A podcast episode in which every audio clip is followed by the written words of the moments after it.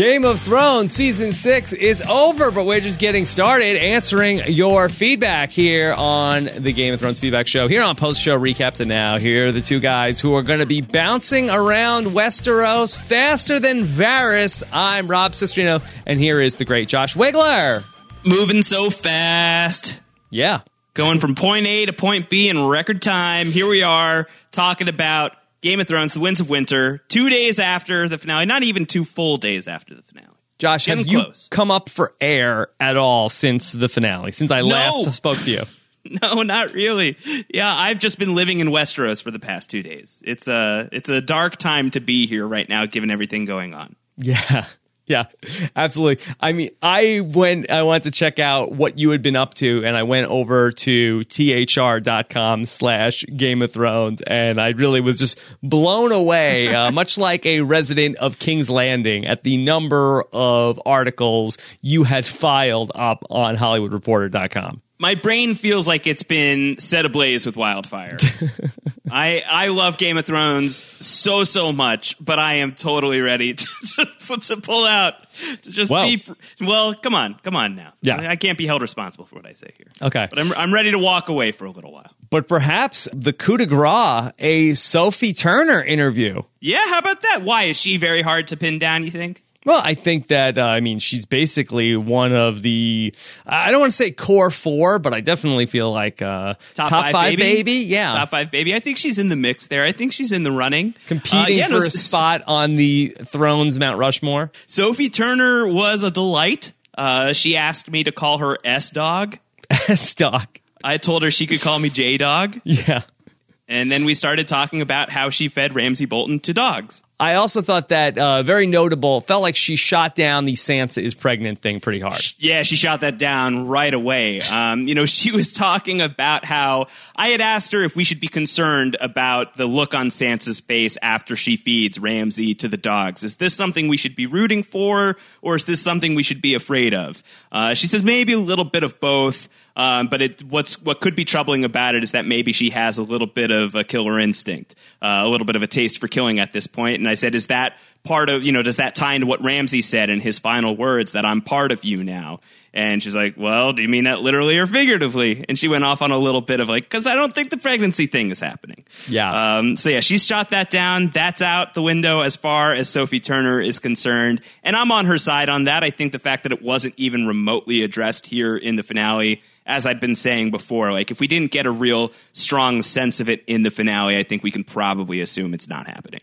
Do you think that Sansa is the new Cersei? Do you think that maybe that she ends up like maybe going off with Littlefinger? Littlefinger is the new Robert Baratheon, and this season, this show sort of ends uh, in the same sort of structure that it started. Yeah, um, I don't know. I don't. I don't think that. I mean, I don't Probably think not, that that's, right? I don't think that that's where we're going. I don't think that we're going to get to a situation where you know Littlefinger's pretty little picture in his mind is actually going to be painted in reality. Mm-hmm. Uh, I think it's much more likely that Sansa's somehow involved in Littlefinger's downfall than it is in Littlefinger's rise. Um, but I don't know. I mean, stranger things have happened on Game of Thrones. Maybe this was the season of the good guys winning, and now it's going to be back to business as usual, and everyone's just toast. because I do feel like after reading your interview with her, like I definitely got that thing about where Ramsay says to her, I'm part of you now, where she definitely has that sort of streak in her. And I don't know exactly where that's going to, like, maybe it just means that, okay, oh, she'll eventually kill Littlefinger, but I don't feel like that that was, uh, that's too much of a leap. I just wonder if maybe she somehow has been corrupted. Well, it was great to kind of get to talk to her and sort of see where she was coming from in terms of the scenes with Jon. You know, like where Jon is, he's announced as the new king in the north, and Sansa kind of has this moment where she's looking at Littlefinger, and people are starting to wonder, uh oh, where is this going? And she, Sophie Turner, really clarified where Sansa's head is with that. You know, there's the conversation earlier in the episode between her and Jon about we need to trust each other. We have so, enem- so many enemies now. And for Sansa, she feels that Sansa is frustrated by this conversation because it's more Jon saying to Sansa, you have to trust me, and not admitting that he needs to trust Sansa more. Um, and not really owning the idea that Sansa really saved his butt by bringing in Littlefinger and bringing in the Knights of the Vale. And Jon is sort of the guy who's getting the glory and he's getting he's getting everybody, you know, standing up and hooting and hollering and calling him the king in the north when she really feels like she was the one who saved the day and she's kind of getting lost in all of this. So I don't know how long Sansa will really hang on to that as something she wants to chase down in a nefarious way to kind of try and drive Jon out of a position of power. But I think that we could get some of that in season seven. And one of the interesting things that Sophie Turner says is that she trusts Jon. Sansa trusts Jon to do the morally correct thing, but doesn't really trust him as far as a politician goes, as far as someone who has to make the hard calls.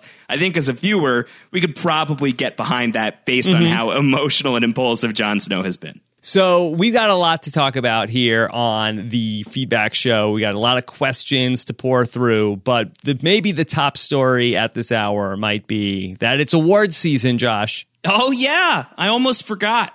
No, top story. How could you forget? I'm just kidding. I definitely did not forget. The Throners are imminent. Yes, they are on the rise.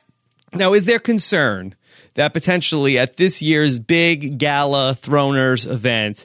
That there could be a stockpile of wildfire beneath the stage at the event. I think we have to be alarmed about this. I think that we need to have this on our radar for all live events going forward. You just don't know when there is a smirking Cersei Lannister a few miles away watching you from a window chugging wine you know really just like all but like grabbing that jug of carlo rossi and just pounding it to the face and watching and waiting for you to be consumed with wildfire. I do think that we need to up our security here as we're going into the Throners. Yeah. All right. Wow.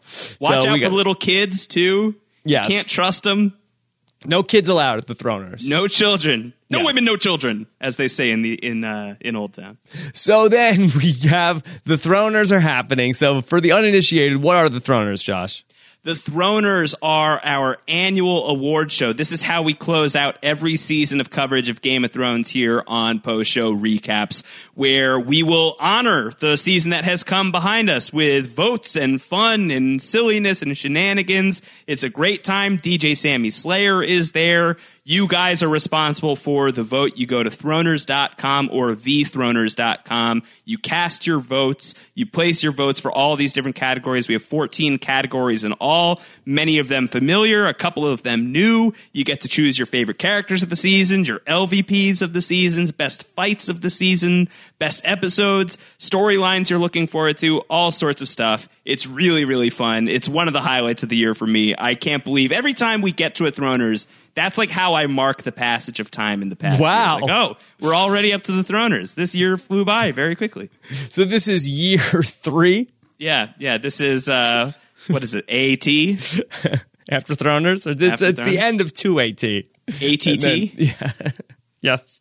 We can rebrand, right? We can take that back. Sure thing. All right. So then we have all of that coming up, the Throners Award. So uh, get your votes in. And when is the deadline so that people can vote up until?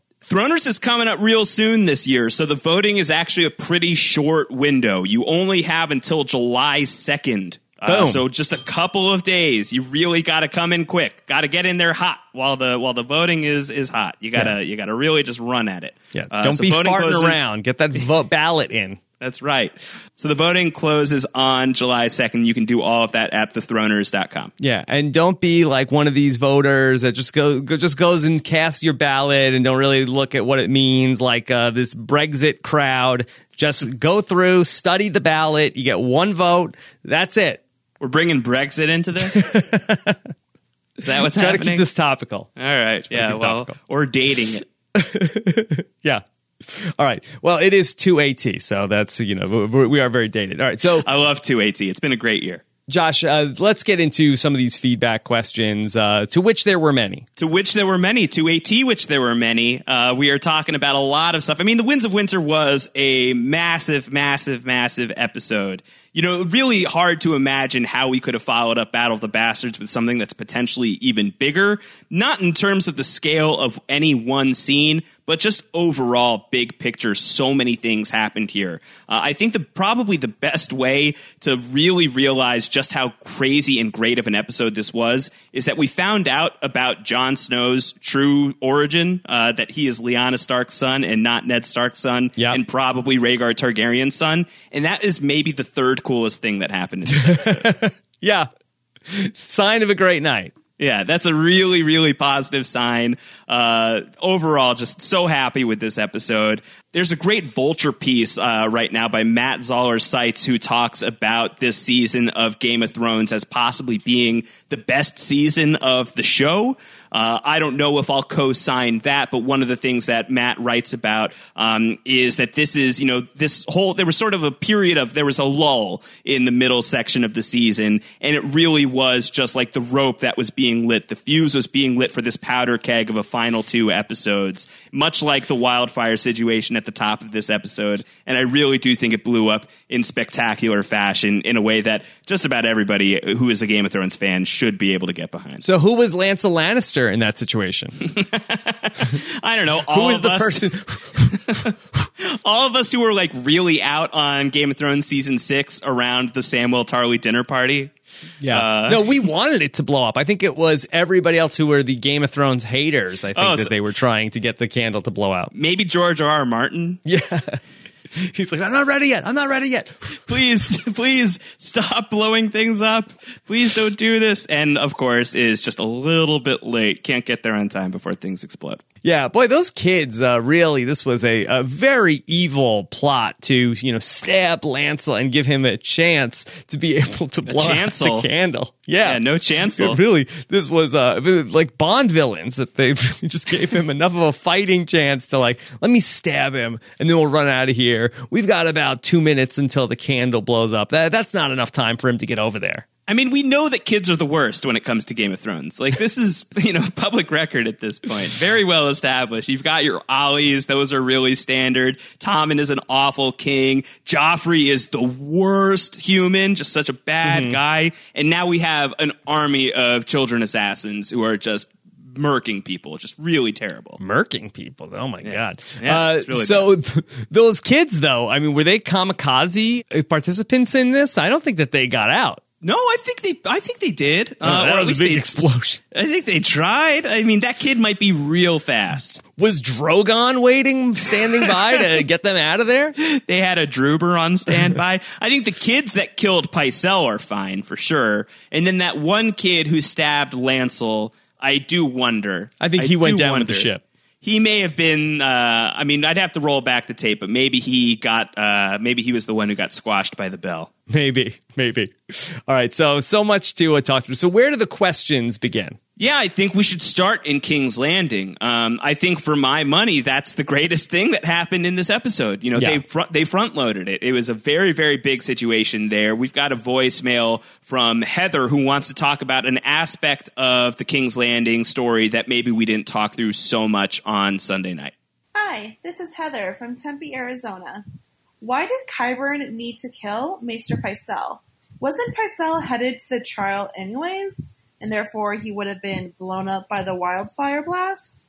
Also, did Pycelle's prostitute ever get paid? It's a good question. It's really that last part that I think that we need to focus the next forty minutes on. yeah. Well, yes. let's uh, break it down. well, the crown is in debt, so I don't know. Do they have that kind of money on hand? I don't know. I don't know. I don't. I can't imagine that Cersei is really going to be eager to pay this woman. No, probably not. Probably Not really. Doesn't really fit with her history. Although a Lannister does always pay their debts, so I'm not sure if necessarily if they had some sort of corporate account, I think that technically would be a Lannister debt, no? But do they pay Grand Maester Pycelle's debts, I don't know. or is he, you know, freelancing on his own budget? He might have been on the Baratheon budget at that point. So okay, but let's not get too far uh, pulled off from this. So in terms of in terms of the first part of the question, what do you think? Well, I I do wonder about this. You know, I think it it feels to me like like it's personal. Um, and I think one of the great mysteries of Game of Thrones and I, I, I'm even going to walk it back. Maybe not one of the great mysteries of Game of Thrones, but one of the underrated mysteries of Game of Thrones. One of the things that is um, kind of going unreported, I think, is what does Maester Qyburn want out of all of this? Mm-hmm. What is his, what are his interests? Who is this guy? What does he really want? We know that he is capable of some extraordinarily dark stuff. He's the guy who brings the mountain back to life. Uh, he, you know, he creates this zombified version of the mountain somehow more hardcore and awful than ever before. He seems to take extraordinary delight in the creation of such a character. Um, he's very much Team Cersei for whatever reason. Really backs her up, is really on board with what she's doing, and really wants to stoke the flames of her wildfire. Is seem you know when he says the rumors are more than true, there is so much you know glee on his face. You know, it's really kind of like it, it, there's just a, there's just this feeling that he is really very into this. But why? Why is he so into this? What is it that he wants, and why does he have to kill Pycelle? Part of me wonders if it's just I want to look the guy in the eye as I take his job away. Like it's not enough to know that this person is going to get burned in wildfire. I want him to see me, his successor, who he does not seem to be too impressed with. I want to watch the look on his face when he knows that I'm going to be the new Grand Maester. It's going to be Grand Maester Qyburn's turn to move this thing along. Yeah, he basically saw Cersei as this sort of fallen star that he was able to be able to bring back as like her manager and take her back to the top. Yeah, I think so. So I don't know if he has a nefarious position in terms of Cersei, and, and maybe book Qyburn is certainly different than show Qyburn. But I kind of feel like that this guy on the show, like I think he has Cersei's best intentions, or at least his own best intentions are mutually aligned with Cersei. I mean, I don't think that he's, you know, Littlefingerish in the sense of like, I want to sit on the Iron Throne and I want the mountain by my side. Like, I don't think that that's the picture he's painting in his head every time he makes a decision and he wants to actualize that vision. But I think that he might be a guy who's just extraordinarily twisted. Uh, somebody who, rather than you know v- being very excited about Cersei ascending the throne because yay, good for Cersei, I'm so team Cersei. I think that he might be a little bit like the Joker, who's kind of like I'm team chaos. Uh, I'm just, you know, I The just want to watch. I want to watch the world burn. I want to, you know, set that The stack of cash on fire. I want- yeah, I want to watch the world Kai burn. But do you think that he has some other ulterior motive besides just becoming the maester of King's Landing? I don't think we know enough about him to say that. Um, I and I and I think ultimately no. My I and I feel like Game of Thrones just doesn't have a, enough time left to really have this like final act reveal that Maester Qyburn was the guy we should have been watching for the whole time. Had like these great machinations on how he was going to steal away the throne. Um, but I do think that if he has an ulterior motive, it's not so subtle to me that this is a guy who just really likes to watch things fall apart uh, and really seems to delight in death and darkness. And being Team Cersei means getting that stuff. Uh, so I think if he has another motive, I think that that's the one. Very powerful ally for Cersei, basically her only ally. Yeah, well, this is a great, you know, that leads us to a great question from Brendan Fitzpatrick. Uh, is there anyone left in the world that Cersei can align with? Does she have anyone to even lead the Lannister army? From the look he gave, I'm not even sure if Jaime's up for that. It doesn't seem like there are many people that could potentially be in the mix for Cersei to work with. She's kind of burned a lot of bridges and cities and tunnels and bells and seps. Yeah. yes. I think that she has caused so much damage, not just to King's Landing physically and to the people in King's Landing as well, but I think that she has just caused so much chaos politically. She has seemingly burned every single bridge with every single house that she is connected to, to the point that Brendan's right. I don't know how Jaime feels about Cersei anymore. Uh, just a couple episodes earlier, he's telling Edmure Tully that everything I do, I do for Cersei. I love her more than anything. But the look that Jaime is giving Cersei as she's being crowned suggests that maybe he's like, I immediately regret this decision. You know, it's like this feeling of just regret and not feeling good about what his sister slash lover is up to. Uh, so if she can't even count on her own twin to be her friend out here, then she really probably can count the amount of friends that she truly has on, you know, one hand and doesn't need all five fingers. But for Jaime, do you feel like that he knew instantly what happened when he sees that King's Landing was set on fire and Cersei is taking the Iron Throne? Does he know, like, oh, yeah, she must have done this and killed Tommen in some way, I, or is it like this is pretty weird? Why isn't why isn't Tommen around? I think at this point he knows that Tommen's dead. Um, I think what's less clear to me is what's the story surrounding Tommen's death? Um, Yeah. Is it is it known that Tommen leaped to his own death? And beyond that, is it known that Cersei destroyed the Sept of Baelor? Or are these things that somebody like Jaime Lannister can, you know, glean from his knowledge of Cersei? Can he just figure this out from what he knows of his sister? Does he know that she caused this incredible catastrophe? And if so, does he know that Tommen killed himself because of what Cersei did? That I'm not sure about. I think that's something that's going to have to play out in season seven. That's one of the questions in between season six and season seven is what is the what is the state of King's Landing in terms of their views of Cersei? Do they think that she has just gone through this overwhelmingly enormous tragedy and they're rallying behind her, or do they think she's a terrorist and they are now being led by this terrorist who they are deeply afraid of, and so they're not going to lash out against her? And I think maybe Jaime's having those questions as well. But at this point, I think there's no doubt that he knows uh, that really awful things happen to Tommen, and Cersei is at the very least at the heart of it. For Jaime, I bet Cersei has talked about this before. I bet she has probably said in passing, "Ah, I would love to just blow up this whole city, like burn them all." Like I think that she that, that and that stands out in his mind too. I, I think that he probably it's not that far from his imagination to think that sounds a lot like the Mad King. Yeah, no, I agree. I totally agree with that. I think what's what's curious to me is like what does everybody else think? I think Jaime is probably piecing that together and I think that the Jaime Lannister who we've come to know over the course of the past few seasons is not a guy where that's going to sit especially well with him.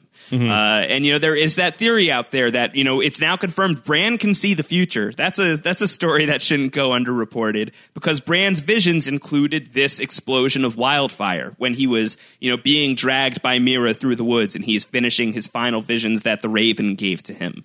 Uh, he sees the wildfire explosion. So if we're gonna you know project from that a little bit further and there is that shot in those visions of Jaime stabbing somebody, I've said maybe that's Cersei. You know, it's possible that that's Cersei stabbing with his left hand. I think popular opinion is that that's the Mad King that he's killing, and we're just repeating the Kingslayer moment. I think that that could work as well, but I still think that there is there is a road that's being built, in my opinion, that leads to Jaime Lannister killing Cersei at some point on this show. Right. And I think that there is certainly a case to be made in uh, prophecy and things like that, which I don't know how much you want to get get into, but it, I think conventional wisdom would probably lead to Jaime is going to kill Cersei at some point. So how about this question? There's the scene where Cersei sees Tommen's body, and she's with Maester Qyburn, and Maester Qyburn's like, "Eh, you don't have to look at it," but she looks at it, and she's kind of cold and unflinching about it. And Qyburn says, "What do you want to do with the body?" And Cersei says.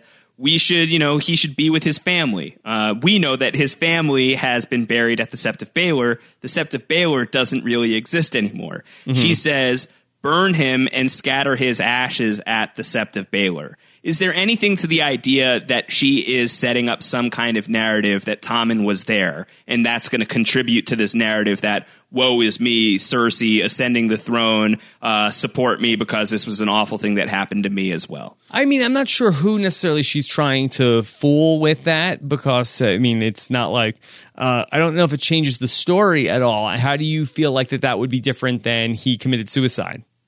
Um, I think that it would be different from committing suicide if she is trying to pawn this off on somebody else. If she is saying somebody attacked the Sept of Baelor and she is now trying to rally King's Landing against another section of Westeros. Maybe the North, as we know, the North is currently on the rise and Sansa is there and all of that is brewing over there. Maybe Dorne, she has no shortage of enemies over there. Could she be using this as a cause to pin the blame on somebody else and could that be her next move? Or and again i think this is the question is she just like totally fine with dropping the mic and saying yeah i did it and what are you guys going to do? I'm in charge. Yeah, I think the second thing. I think that that is where she's going with this, and I feel like that you got a lot from Benioff and Weiss in terms of like inside looks, and and and we might have touched on this a little bit on Sunday night of the idea of what is Cersei capable of now that her kids are gone, where the only thing that sort of humanized her was that she had her kids, her love for her children.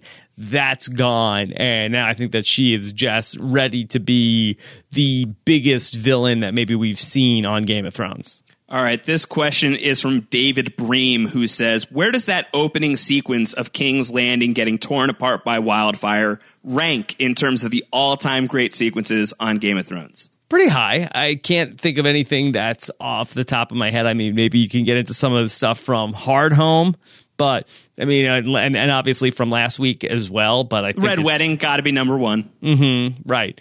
Red Wedding, a lot going on there as well. I think that maybe, I mean, visually, as far as effects go, I, this is probably it's between this and Hardhome. I would think. Yeah, and just like gorgeously edited. Again, the score that's going behind it, you know, sort of this like Philip Glass sounding score of music is really delightful. It's just like unlike anything you'd heard before on Game of Thrones. A lot going on with this scene. Uh, very layered scene, and it's long. They really build out the tension in a really kind of uncomfortable way. But you like you like being uncomfortable in this case, Yeah, no, it was a brilliant way to open an episode. right? Uh, where do you want to go next? wherever uh, let's see i mean we've got everything there i mean we have uh, the dany storyline i mean i think that that's a huge moment of dany heading to westeros This is good. Yeah. it's it's great that this is happening. yeah can you believe this is actually happening It's actually happening. All right, well, let's talk about Dany. Uh, we have this from Peter. Peter says, peter baelish Peter Baelish, Batire. Dany is finally heading to Westeros. Is there anything that can stop her from conquering the Seven Kingdoms? Is her army just too stacked for her to lose at this point? Yeah, it's really stacked. I don't think that she's going to lose at this point. Between everything that she had in her favor, plus the dragons, plus the Dornish, plus Highgarden, I can't imagine that Euron Greyjoy with the ships that he's just built up are going to be able to stop him. I mean, I think that maybe the Euron's forces are is the one area where stopping Daenerys and that fleet, they he might be mutually aligned with what the Lannisters want to do. So that's one potential ally for Cersei and the Lannister army. But outside of that, no, I don't think anybody can stop them. Yeah, that's, I mean, that's awesome. That's great because you want to see Dany conquer things. But I mean, it almost makes you feel like this should have been, you know, the second or third to last episode of Game of Thrones. You know, 'Cause, mm-hmm. like at the point that Dany shows up with all these things in play, doesn't everything just get wrapped up super fast if there's nothing standing in her way? Yeah, it does until you remember the Night's King and that whole thing, because I think that that's going to be sure. The, I think that Cersei and her forces will probably fold pretty easily when they get overwhelmed by this conquering army, but they have a, another major nemesis to deal with in the north, and I'm not sure necessarily how Dothraki and Unsullied are going to fare in the snow. But what about the dragons? Because the dragons, can't they just like finish this up in five seconds? Or are we overblowing the dragons' potential here in their ability to destroy the White Walkers with enormous amounts of dragon fire? I don't know necessarily if we have the information where we've sort of logically connected the dots. Like, oh, White Walkers and the Whites, they don't like fire. Dragons can breathe fire. So now we just have to fly the dragons to north of the wall and then they'll take out this whole threat. I, I don't think that the show has really connected those dots yet. Uh, this is from Alex Pence, who says, Are we ever going to see Daario Naharis again? No. You think that's it? Totally done. We're completely out on Daario. I think it's done. How do you get it? I think so back? too. How do you get it? I think back? so too. Uh, Follow up question: Are we done with Essos? I mean, I threw that out there on the live show that it's possible that we never see that part of the world on the map again in the opening credits. Uh, do you think that you know, with Dany leaving Essos behind, she's gone, she's done with the Bay of Dragons, she's moving on to Westeros. Daario is back there. Is there any reason that you can think of to go back there narratively? I don't think that there's any reason to go back there narratively, although Jorah could potentially still be there and we might see him. I also could see in the first The 90 episode, minute Jorah Mormont flashback. yeah, I could see in the beginning of next season them being stopped over in Volantis or something like that. So I would not say that we will never see another scene on the continent ever again. But I think that for the most part, I think that our work here is done. Do you think Jorah Mormont just like emerges? Could he emerge? Possibly. I think that if if you get him, I think you're going to get an emergent Jorah Mormont. I think that it would be great to see him. That we have seen now what's going on with uh, Lyanna Mormont. That it would be great to see him eventually head home as well. So I think that there is some reason, some business for him to do back in Westeros. So that would be great to see him back home with the 62 fighting Mormonts. So Oh my God, now 63. 63 now. So send him home. That's how fast he was going, not 65. Mm-hmm. Uh, yeah. How, how about this? This is a suggestion from uh, Sir Sir Brendan of House Fitzy. Uh, why didn't we get Jorah last night? Where is he, and how might he pop back into the story? Is it possible that he's at the Citadel and could meet Sam? What do you think about that? He needs to find out the cure for grayscale. Uh, where would you learn information that might tell you a thing or two about how to cure mysterious diseases? I don't know, maybe that gigantic honking library uh, in the you know in the middle of Oldtown. That might be a good place to start your research. Yeah, until you get to the point where it's like, hey, hi, uh, so I have the uncurable disease or seemingly uncurable disease, grayscale, highly contagious. Can I just come in and use the library for a Well, bit? why would he announce that? I I don't think it's like the public library where it's Wear long like, sleeves, and at this point, you better have changed your shirt because it was very dirty and ripped up. they even gave Sam the business and that Sam had to basically say that, hey, I'm a maester from. I, I don't know how Jorah Mormont is getting in other than Well, he just about this? That guy. Well, how about this? Not for nothing. The reason that Sam gets the business is because they're saying, hey, last I checked, uh, Aemon Targaryen was the maester at the wall and Jeor Mormont is Lord Commander. So Mm-hmm. what if, you know, Jorah shows up? It's like, hey, I don't know if you know who I am, but my dad is Oh, Lord. Commander Yeah. of the Night's Watch. And, you know, he said, like, I needed to borrow a book for him. So can I do that? That's good. It just seems like a big leap to me for Jorah to say, like, "Oh, the Citadel. I should go and check out where all the books are." It'd be great. I would spend an episode of just watching Iain Glen read books in a library. Yeah, That guess sounds so. like his Downton Abbey arc. Sure. Yeah. So you could send him there, but I feel like that probably. I think he's more likely to be in search of like a red priestess or something like uh-huh. that. It's probably more likely. I think so. Uh, this is from Joseph Fields, who says, I'm a big Tyrion Lannister fan, but I was very disappointed that we just didn't see so much of him this season. Was this Tyrion's weakest season yet? It might be his weakest season yet. And really, he did not have a great season in terms of what his job was. Like, really, Daenerys, he, he kind of like failed his way up the ladder here with uh, the, Targaryen forces. Uh, he did not give the best advice, yet Daenerys is like, you know what, Tyrion, I think that uh, you're doing a great job. You're, you're going to be my new number one. Yeah. Well, you know, he stalled things for a while. Uh, you know, he kept the peace for, you know, probably a couple of months or so. Uh, everything was good in Meereen until the slavers returned, and then they were dealt with very, very swiftly. So maybe just like it's the illusion of success. Uh, Yeah. And, you know, I think that there might even be something there. You know, Meereen is more prepared for coming together now than ever before, and it's thanks to some of the tranquility that Tyrion was able to bring into the city. Boy, that is a very optimistic very rosy view outlook, right? of what he did. Like you negotiated this horrible treaty in good faith that our adversaries uh, did not acknowledge, and you held them off long enough for them to attack us, and then we were able to conquer them once they started attacking us. So uh, well done, you get pr- a promotion. Yeah, that's how it works in life, right? I guess so. But Typically. uh, I don't want to go uh, too far down this rabbit hole of exploring the real life parallels of this. So let's just move on. Are you happy to see Tyrion as the hand of the queen, though? Do you think that this is a good sign for what season seven could have in store for him? If this was a lighter season for Tyrion, do you think that this could be a bigger season for Tyrion in this new role by Dany's side as they go to Westeros?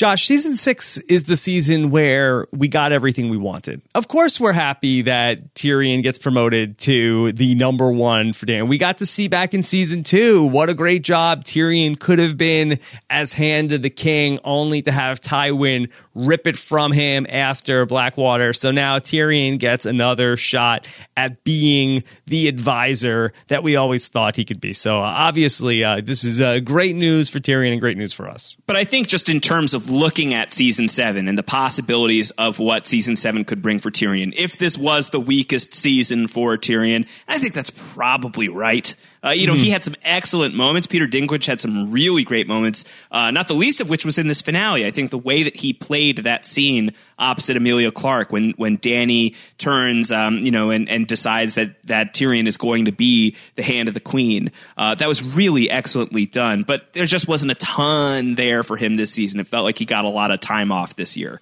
Yeah, uh, but I think moving into season seven, he is in this powerful position. That storyline is on the move, and you have have to imagine that one of the first stops along the way, or at least a fairly early stop, is going to be this confrontation between Dany and Cersei, and who has a great adversarial relationship with Cersei. Uh, Tyrion versus Cersei would be a huge deal. Cersei, who has just lost her final child, still blames Tyrion for killing Joffrey, knows that Tyrion killed Tywin I think that the deck is really stacked for a very interesting Lannister family reunion. We've talked a lot about the Stark family reunion that seems to be coming together. Jon and Sansa are together. Arya's back in Westeros. Bran is coming down toward Winterfell. You got to imagine. That's all great. Can't wait for all of that. But I feel like underreported just how juicy the Lannister stuff might get. Yeah, and we talked about what the relationship could be moving forward between Jaime and Cersei. But do you think that maybe coming out of that, what do you think is in store for Jaime Lannister? Do you think that by the end of this,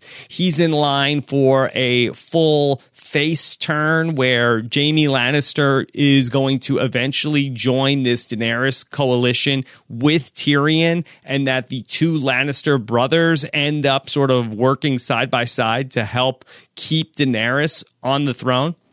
Yeah, I mean, I think it, I, I don't think that it's out of the realm of possibility. Um, I think that I like I said, I think that we are building to a place where Jaime is going to kill Cersei. So if we're going there anyway, if that's the direction that we're moving in, because Jaime is going to be so repelled by what Cersei is doing, or for her own good, he has to do this, or it's just the sacrifice that needs to be made. If he's learned anything from his time on the road with Brienne and has become the honorable guy that hopefully he has, um, you know, presented himself to be, then I think that yeah, I think that you could see him getting on board with Daenerys Targaryen, and maybe that could be redemption in a way that he killed the Mad King and paved the way for a pretty good queen, you know, for Daenerys to emerge from the Mad King's shadow. So I could see that. I could see. I mean, there's some there's some reparations that need to go on there.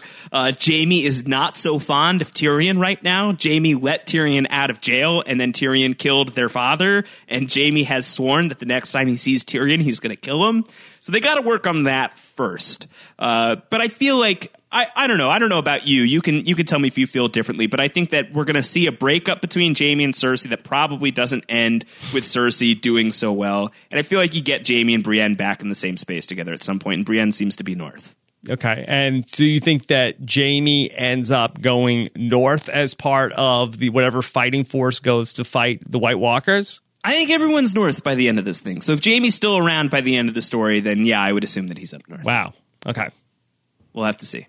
We'll a lot going see. on there. All right. How about this? How about another person that could be flocking to Dany, and this can move us away toward a different storyline? Let's take this voicemail from Podrick Racer. Hey guys, what do you think the chances are that Melisandre makes it down to Daenerys' crew and fills her in on Jon Snow and greases the wheels for an eventual Jon Snow Daenerys union? All right, what do we think about this? Melisandre has been exiled from the north. She's been kicked out of Jon Snow's service. She has to figure out her next move. Melisandre, you know, we've seen red priests already flocking to Dany. Is that going to be Melisandre's move to go and meet up with Daenerys Targaryen and say, "Hey, Daenerys Targaryen, you sound pretty great and your dragons look awesome, and I think they'd be really beneficial in the actual war that's going on that you are very much needed for." I'm not sure who vouches for Melisandre, though. I'm not sure why necessarily she gets an audience with Daenerys at that point. I, I don't see Melisandre's next move as necessarily being, oh, let me head for King's Landing and go see what's going on there. I, I don't know where she, it seems like that she has a collision course with Arya in mind, but unless it's the new Arya and the Hound, Arya and Melisandre, uh, oh, I hate Cersei. I'm going to go kill her. Like, well, okay, well, I should go and go to King's Landing. And why don't we, you know, share a drooper on the way there? yes, a Druber pool. It just seems like really out of the way for Melisandre to head to King's Landing at this point from Winterfell. I mean, I think you actually just sketched out something that isn't completely unrealistic. I think that you could see Arya wanting to go to King's Landing next as her next move if she's just crossing names off her list rather than stopping up at Winterfell. Yeah. Uh, you know, she's killed Walder Frey and now she's going to move on and she is going to kill Cersei. That would take her directly to King's Landing. Uh, so if we think that Melisandre and Arya are on a collision course, and I think a lot of that stems from the line that she gives to Arya back in season three, we will meet again um, then why couldn't it be in King's Landing? Let me ask you another question about Jaime Lannister. So Arya had no interest in killing Jaime Lannister while she was at the Twins. While she was undercover? Yeah. That's another funny thing, too, on the rewatch. When you go back to that scene at the feast at the twins, there is, um, you know, we know that Arya is posing as a serving girl. That same servant passes by Jaime uh, and clearly doesn't want anything to do with Jaime Lannister. I guess that she, I don't know, does she just smell the good guy on him at this point? Or he's not on her list, so she just doesn't want to bother? I'm not sure, and I'm trying to think of her interaction with Jaime Lannister, and I'm not sure if she ever crossed paths with him. Certainly, Other than the beginning of the show, right? yeah. In, in I mean, in, in the in the pilot, and she's crossing paths with Tywin Lannister, and that's at the point where Jaime Lannister is captured by Robb's army. So I don't think that they're ever in the same place at the same time. So maybe she's just very discerning in terms of which people she's going to kill and which people that she's like, ah. I'm not too worried about that person. But if she's trying to draw out Cersei, wouldn't be such a bad idea to at least maim Jaime Lannister. Yeah, you would If think not outright kill him. Any Lannister would be probably high up on her list, but for whatever reason, Jaime Lannister was uh, cool with Arya. All right, well, let's get back to Melisandre. This was a question, or more of a comment, a statement from John Rumsey, who wrote in and said, I have no idea why people think Melisandre got off easy. Sure, she did some bad things, but she did bring Jon back from the dead. I think at this point, Jon either has to believe the Lord of Light had something to do with his resurrection, or it does not make sense. I think Jon has to cut her some slack for that. And as far as I remember, she was on Arya's list at some point, so maybe that gets interesting if they meet up. Yeah, so for Jon, why he's so unforgiving towards Melisandre, I think he's just conflicted. He doesn't know what to do. And this was sort of like him punting on that decision of like, uh, nah, could I leave her around or should I kill her? Like, ah, just get out of my face. It's like my friend S Dog pointed out that Jon is not so great politically. Like, you mm-hmm. know, his leadership choices are suspect sometimes. Yeah. He let all of the wildlings through and then he got murdered for it. I mean, great to bring them through, and I feel like that was the right thing to do for sure, but he didn't sell it very well. Uh, so yeah, I think questionable choices are made by Jon. I think he valued Davos more heavily in this moment. Um, this probably could have been a thing where you could throw Melisandre into a cell for a little while and stew on the decision for just a bit before you do anything rash, especially Yeah. when she brings up a really good point of like, the Great War is coming. You know that I've helped you before. I can help you again here. How about you take a second and think about this? Uh, and he doesn't. But, you know, that would be out of character for Jon to really think things all the way through. And she says, I wasn't lying. I was just wrong. It was really like the weatherman attitude uh, about this uh, prophecy. It's like, I didn't lie to you that it was going to rain tomorrow. I just, I didn't get it right. So I don't know. I don't know. I mean, I, I think, I think there are things that could have been done here for sure. Yeah. I mean, Jon Snow, his brain is not why we love him. No, it's his uh, beautiful face, Beautiful face, And kind hair. heart. Right. And Brave hair. spirit. the abs, mm-hmm. but not the brain. Right. Not so much. I can't see again. Like this is a testament to the fact that the Winds of Winter was such a killer episode that we are only now about to start digging in to the R plus L equals J thing. Uh, you know, let's finally start talking about the fact that Jon's parentage was revealed at least halfway. But I think you can connect the dots enough to figure out that Rhaegar Targaryen is Jon's father. Um, this is a voicemail we have from Jack from Maryland, uh, who asks kind of the next logical question now that we know about Jon Snow. Hey, Rob and Josh, it's Jack from Maryland, and this week we got the big R plus L equals J reveal, and it was awesome. My question for you guys is when and how do you think Jon finds out this information for himself? And when it becomes known to more people, do you think it affects his standing as king in the North? When Lyanna Mormont was making her big speech in support of Jon, she specifically noted that the blood of Ned Stark runs in his veins. And while that's technically true, it's not in the way that everyone else thought. Do you think this could mess anything up for him? Let me know what you guys think. Thanks. Good question. All right, so let's take that in two parts. When and how is Jon going to find out what we already know that Jon is not Ned Stark's son, that he is Lyanna Stark's son, and very likely Rhaegar Targaryen's son as well? Well, who else has this information? That's a real good question, I think, to start off this with because Ned knows, but did this secret die with Ned? So does Bran need to get back to Winterfell for this information to potentially get out? That's, you know, definitely one of the biggest possibilities on the board. Certainly, Bran is the guy who just discovered this information. He is heading south toward the wall. He is going to presumably pass through there, assuming no White Walker army destroys him in the process. Uh, and if that happens, then I think we really got to take issue with Benjen Stark for not dropping him off closer. Mm-hmm. Uh, so I think that Bran is probably getting to Winterfell next season. Uh, there's a weirwood tree at Winterfell, so he can still do his crazy, trippy, you know, flashbacks through time. He's going to be able to do all of that. So that's going to be great. Well, how about um, this? If Bran gets to Castle Black, can he send a raven to Jon at Winterfell? Is that possible? A three eyed raven, two eyed raven, whatever yeah. your pick. Yeah, he sends a two eyed raven, and what does it say? Jon, I'm alive, heading to Winterfell soon. Can't wait to see you. Congrats on becoming king of the North. P.S. Dad's not your dad, bro. mm-hmm. Yeah. Well, I think uh, good news. Turns out you're not actually a bastard. Uh-huh. You are a Targaryen. Well, isn't he also kind of a Targaryen bastard then? Unless unless Rhaegar and Lyanna were married, and Rhaegar was married at the time, so I think he's still a bastard. Yo, a bastard in Game of Thrones is that technically out of wedlock, or if you have two highborn people, is is is that where the bastard comes from? Or I mean, just, I think that makes him like a really awesome bastard. A great you're an bastard. awesome bastard. a great bastard. you're one of the greatest bastards there ever was. Yeah. Yeah. You can take some comfort in that. Uh, so that could be a way, I mean, you know, cl- clean up the language a little bit and make it a little more Game of Thrones poetic, but that could be one way. I think that Bran is a very, very likely, probably the likeliest person on the board to share this news with Jon.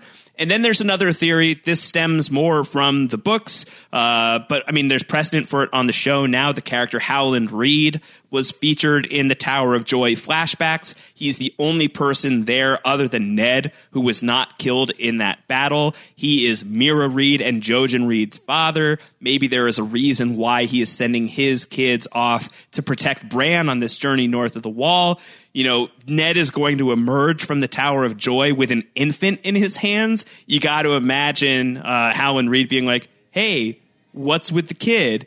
And is Ned improvisational enough to be like, it's mine? Mm-hmm. Found it. That's why we were really here. My secret son was here the whole time, and now you know this is what's going on. Mm-hmm. Or is Ned going to say, yeah, my sister was in there. She just died. She gave birth to a baby, and now we have to protect it because it's secretly a Targaryen. So does Howland Reed have this information? And is he a new character that could emerge in season seven to deliver this news to Jon? And why now?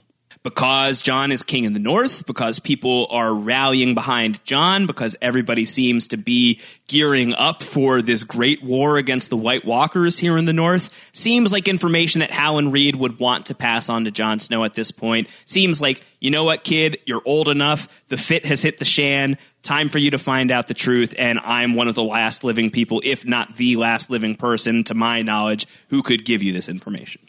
It seems like just a bit of a stretch to me that Howland Reed will have this uh, major significant part. But I mean, if Benjen Stark is back here in the mix at the end of season six, I guess who knows? Yeah, I think it's not impossible, and I think that you have an opportunity for fun casting there. I mean, we don't really know where things are going. Our knowledge of the situation based on the books is so much more reduced now than it was at the start of the season, and it was already fairly reduced at that point.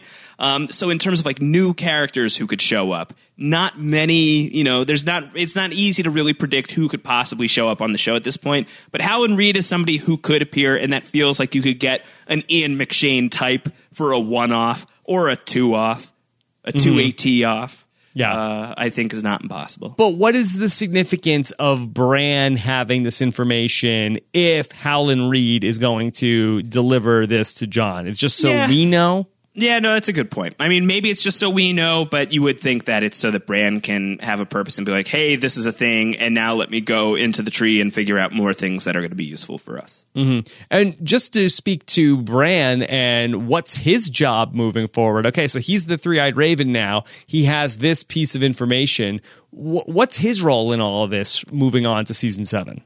He's the guy who can go back in time and see that the children of the forest created the White Walkers. So, I mean, he was guided there. It's probably going to be harder for him to find, you know, you know, cherry pick these very important images. I think he's going to have to spend a lot of time studying raw tape before he gets to the edited highlights. But he could find a piece of, you know, historical footage that will show him how to defeat the White Walkers potentially. All right, so we'll see uh, where Bran's next stop is going to be.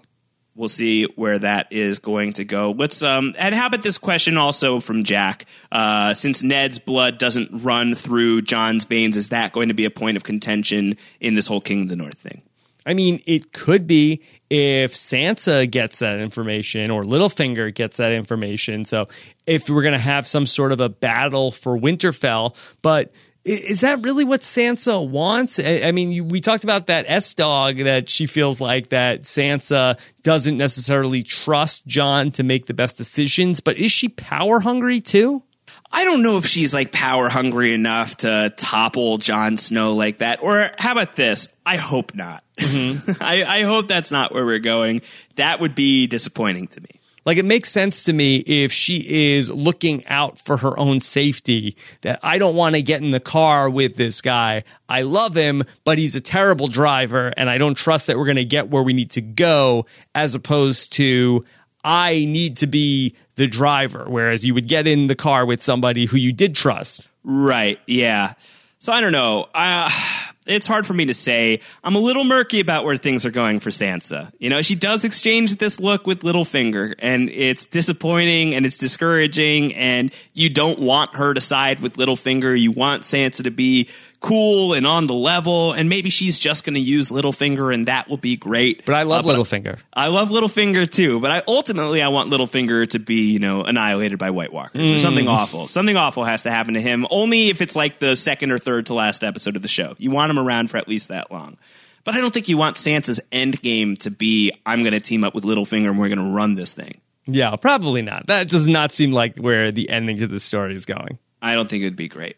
All right, well, let's start wrapping up, and let's take this. Uh, let's let's move on and talk about one of Jon Snow's friends who would have been so excited that Jon became the king in the North in this episode, but was not around to see it. Samwell Tarly, three episodes total for Samwell Tarly this scene. Weakest season yet for Samwell Tarly. Oh, Forget boy. Tyrion.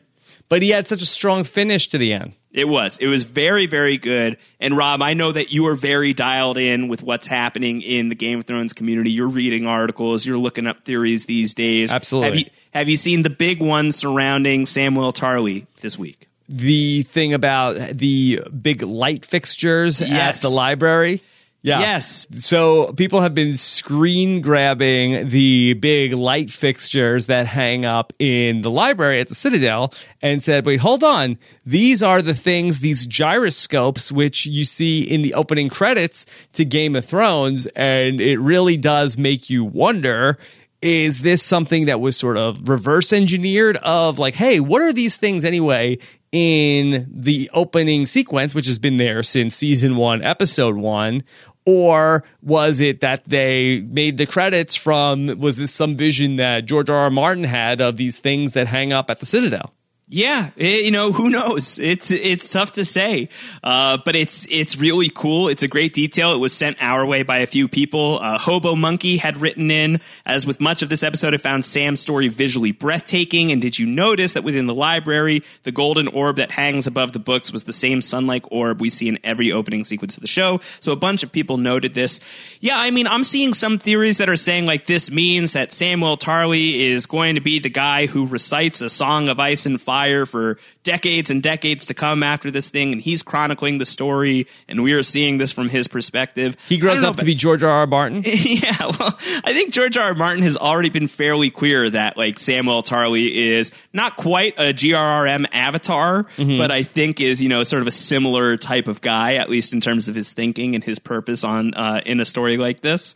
Um, but I, I mean, I don't think that that's where we're going. I mean, that's very Lord of the Rings ish. I don't think that that's the direction that we are moving in toward. Um, but I do think it's interesting, and I, I think it. You know, you kind of have to stand up and take notice that this very important artifact in Game of Thrones that we didn't know was actually a part of Game of Thrones lore exists here at Oldtown. And I think he put it really well. You know, is this reverse engineering? It's like, hey, let's explain that orb thing. Let's have it hanging out in Oldtown. Or is it something that they've been planning for a long time and it's a testament to the fact that Oldtown is going to be very important now that we're in it? Do we see sort of the map that we see at the opening of Game of Thrones? Do they have that set up somewhere at Oldtown as well? yeah, maybe. okay. With like all the moving, shifting gears and everything. That's right. That's right. That'd be good. It's like in Spaceballs when they're like, what part of the movie are we watching now? We're looking at now now. Uh, we're looking at one one. Yeah, that's right. Now now is his brother. yes. Now in, now in, the, giant. mirror in the mirror Yeah. universe. Yeah. Or is it no no? I don't know how you would pronounce it. I'm not sure. Okay, uh, Josh. Anything else you want to touch on here before we sign off? Uh, before book club. No, there's always so much that we can touch on. Uh, unfortunately, I have to tap out here, but we will have plenty more Game of Thrones coming up. In addition to the book club, there's the Throners as well. So we will keep talking about this episode and this season uh, through the next several days. So, so much fun to talk through all of this, uh, all these feedback shows, all these recaps that we've done here on Game of Thrones season six. I'm very much looking forward to seeing whatever you come up with next on the Hollywood Reporter. You can read that at thr.com slash Game of Thrones. Also, in the Game of Thrones uh, book club, you and Terri Schwartz back this week? Back this week, tons to talk about. Uh, we're going to start with Frey pies. Get probably. hype. Get hype. I would guess. I, I would guess there's going to be a lot of time spent on the Frey pie. Okay, mega hype. Mega hype. All right, so so much uh, going on. Are you surprised we didn't see the Hounds back in season six to close it out? No, I'm not. I think that, you know, it was just enough to know that he's still alive. He is probably still Riverlands ish and therefore can maybe meet up with Arya again, or he is heading north and then he will meet up with Sansa there. So I think it's just enough to know that he's out there and that piece will move closer to the front of the line on the chessboard in season seven. All right, Josh, what's the hashtag? Oh, man. Uh, I liked 2AT. 2AT. That's the right. current year. That's the year. That's the year. So uh, there we go. Uh, hashtag 2AT. Of course, the voting is open for this year's Throners as we head into 3AT. You can go to throners.com for that. And uh, we're not going to wait around too long for the Throners ceremony. Look for it sometime next week. Yeah, it's coming up. It's, you know, uh, 4th of July week is almost here and there will be wild fireworks. That's right. Wild fireworks coming at this year's Throners. Okay. Uh, follow Josh on Twitter. He's at Round Howard. I'm at Rob Cesternino. Looking forward to hearing what you guys have to say in the comments. And make sure you subscribe to make sure you're not missing anything else that we're doing here on the podcast. Postshowrecaps.com slash iTunes. Have a good one, everybody. Take care.